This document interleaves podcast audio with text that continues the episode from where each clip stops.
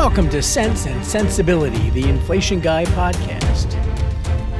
I am Michael Ashton. I am the Inflation Guy, and I am your host. And today we're going to talk about the monthly CPI report. Uh, but before I get started, I just a little public service announcement. If you want to get any of this information in real time when I'm actually tweeting out uh, on the morning of CPI, um, then you can go to inflationguy.blog slash shop and you can uh, subscribe to my private Twitter feed and get those those private updates in real time. Uh, you can also at that at that site uh, subscribe to the quarterly inflation outlook, um, and um, and for those of you who have a need for speed, uh, these are probably uh, the, the the the private Twitter feed is probably well worth it, and um, those those of you who are are just sort of generally interested in keeping an eye on inflation, um, then the quarterly is also probably a good investment for you, and I highly recommend it. I'm recommending myself, so that's uh, that's not terribly surprising. Um, one of the things that you do get with the with the monthly CPI um, subscription is that on the morning of of CPI, as I go through all the, the, the tweets and so on, I'm tweeting everything live, and then after that, I do sort of a live conference call where I kind of go through the data and answer questions and so on, and so that might be of use to of value to some people. Uh, worth taking a look, and I'd appreciate you taking a look. Now, with today's number, um, so coming into today, so let's let's reset sort of what the discussion is. We're into 2023 now. This is going to be the first data point for 2023, and the general belief out there in prognostication land is that inflation has now peaked and is going to be coming down, and um, and by the end of the year, everything will be back to normal. And the Fed has sort of hinted that they don't they're not really totally sold on that idea yet. Um, but the markets are. Uh, the inflation swap market has been pricing year on year inflation through June at something between 2.2 and 2.5 percent, which means that inflation is going to completely crash over the six, next six months. It's really hard to see how that happens, and uh, and as we go through today, I, I I think you'll I think you'll see what I mean um, I do think that it does seem like people are going to gradually, are starting to gradually come around to the view that getting to two percent inflation in 2023 is just it's it's probably a bridge too far. Uh, you'd need some amazing things to happen and rather quickly uh, to get it to to to work out right. Now that doesn't necessarily mean the Fed has to keep tightening for the entire year. If we get inflation going in the right direction, then it is still perfectly reasonable for the Federal Reserve to to pause. But if you were hoping that inflation would crash down and the Fed would would go ahead and ease back to zero, that just ain't going to happen. You know, the Fed easing in 2023 would be would, would really take sort of a calamity. Um, let's talk about today's figures. So the um, uh, going into the day, the consensus was for a headline inflation number of uh, up half a percent month on month and up uh, 0.4% month on month on, on core CPI uh, to bring the annual figures to 6.2 and 5.5 respectively. Now, it's January, so among other things, we had a, a reweighting that tended to put more weight into the stickier categories um, and less weight in sort of the flexible categories like core goods. Um, we, have sort of known that was happening, so that wasn't a terrible surprise, but just you know uh, something to think about going into today. And one of the reasons that the forecasts were as high as they were was that people were recognizing that even though these weight shifts are at the margin, and I did a blog, I did a podcast on this a couple of uh, podcasts ago, um, number uh, number fifty one. Um, but at the margin, what that does is it moves to categories like rents that are going up, you know, seven or eight tenths of a percent a month. And so that tends to create a little bit of a higher number. But also, people were, you know, there was some talk this month about uh, the Manheim used car report um, that uh, that was suggesting to some people that used cars would be a, a positive contribution to core inflation. Um, the change in Medicare prices this that that just took effect. Uh, Medicare isn't included in CPI because the government pays it, consumers don't pay it. But when Medicare changes prices, it often changes prices for consumers as well. And so there's some suspicion that medical care would be would be a positive bump. And so and so the expectation of of four tenths of a percent on core um, was a little bit higher than I think a lot of observers really think sort of the run rate is. Now, I was a little bit on the, I was slightly higher. I was 0.42%. Um, I didn't think that used cars would be would be a contribution, and there were some other differences, but um, but I was fairly close to consensus. Now, so when the number printed, the NSA numbers, the non-seasonally adjusted number, was 0.8% month on month, which is pretty high, and and that wasn't priced into inflation swaps. It wasn't priced into tips, and so the front end of the tips curve went went bananas, went straight up, um, because you're going to get paid out more. And in fact, um, if you have I bonds um, and you're waiting for the new coupon, which is going to be struck in May, um, this helps your new coupon. Um, the NSA number does. Uh, month on month came in at 0.52, core 0.41 basically on schedule, a little bit higher than expected. So all is good, right? Well, not exactly. So, what people were generally expecting was, like I said, a broadly weak number with some one off positive surprises. Instead, what they got was something which was a broadly strong number with some one off uh, negative surprises and that's a very different it's a very different outcome. It's a broadly strong versus broadly weak number. So, for example, used cars, which uh, a lot of observers thought because of Manheim showing used car prices actually went up last month, they thought that used cars in CPI would be would, would be an add. It was actually a a, a, a, uh, a subtraction. It was minus minus two percent or so, one one point nine percent month on month which was more in line with Black Book. Black Book has a higher correlation, and so I wasn't terribly surprised by that. But what that means is, all else being equal, just having that one piece of information, you should have expected a lower than expected core number, right? Because um, that was a surprise. We also, you were looking for something positive out of medical care. Guess what? Medical care fell four tenths of a percent, the, the subcategory of medical care um, fell four tenths of a percent month on month. So again, those sh- should have given you a lower core number rather than a higher. So what that means is that you had a broadly stronger number than you thought that had these negative surprises. Um, and again, that's a very different uh, sort of thing.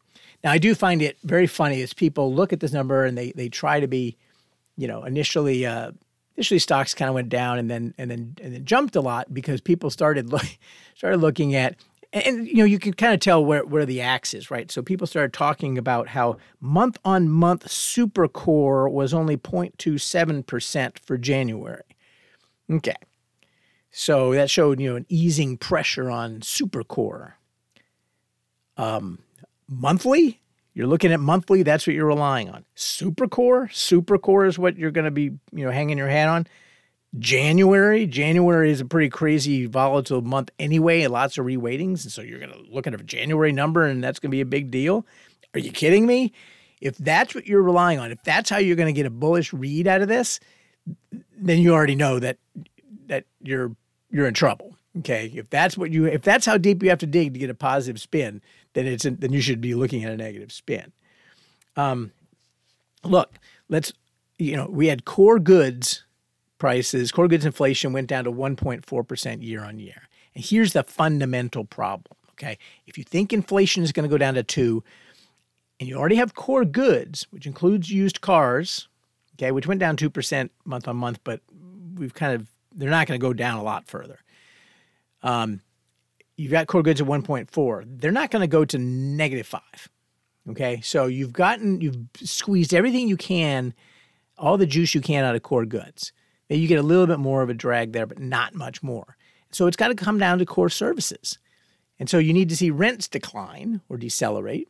And they decelerated slightly, although part of that was a a quirky effect because we had an, a large increase in piped gas, which is utilities, and and if you if you pay for your rent and rent and utilities are included, um, essentially with a BLS has to back out those utilities. So if you have a large rise in utilities and your rent didn't change, it makes it look like rent went down. So so we had slightly lower uh, primary rents and, and owner's equivalent rent for this month, but we're still talking 0.7% month on month. So they're still pretty high. Um, not, not, you know, and there's no, no sign that they've peaked and are coming down yet. Um, core services X rents also, you know, roughly kind of the, the same sort of number we've been getting. Not much has changed from that. And, and that's the category, and I guess that's partly what people are looking at super core. But the interesting thing about core services X rents is after rents, it's the second most sticky set of categories. And that's the thing we've we've pointed this out before in this podcast. That's where you get the the price wage sort of feedback loop going. Because that's where all the wage slaves live is in core services X rents. And if you look at wages, so if you look at the Atlanta Fed's wage growth tracker, you can see that wages for job changers um, are are coming off the boil a little bit. They're still up seven percent or so year on year, but they're they're starting to decelerate a little bit. But for job stayers, people who've been in the same job for a whole year, um, those wages are pretty steadily going up five and a half percent a year. And so we, ha- although we've seen in in the uh, payrolls average hourly earnings number a deceleration in wages, that's a horrible number. And we shouldn't be looking at that. If you look at a, a better wage indicator, there does not seem to be a broad based significant slowdown in wages.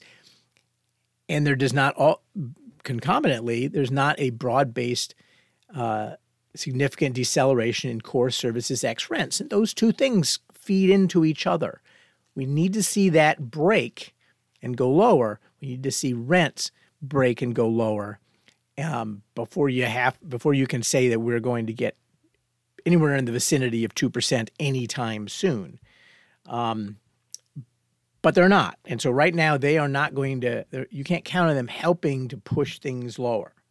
So going forward and going forward, you're not going to get any help from used cars.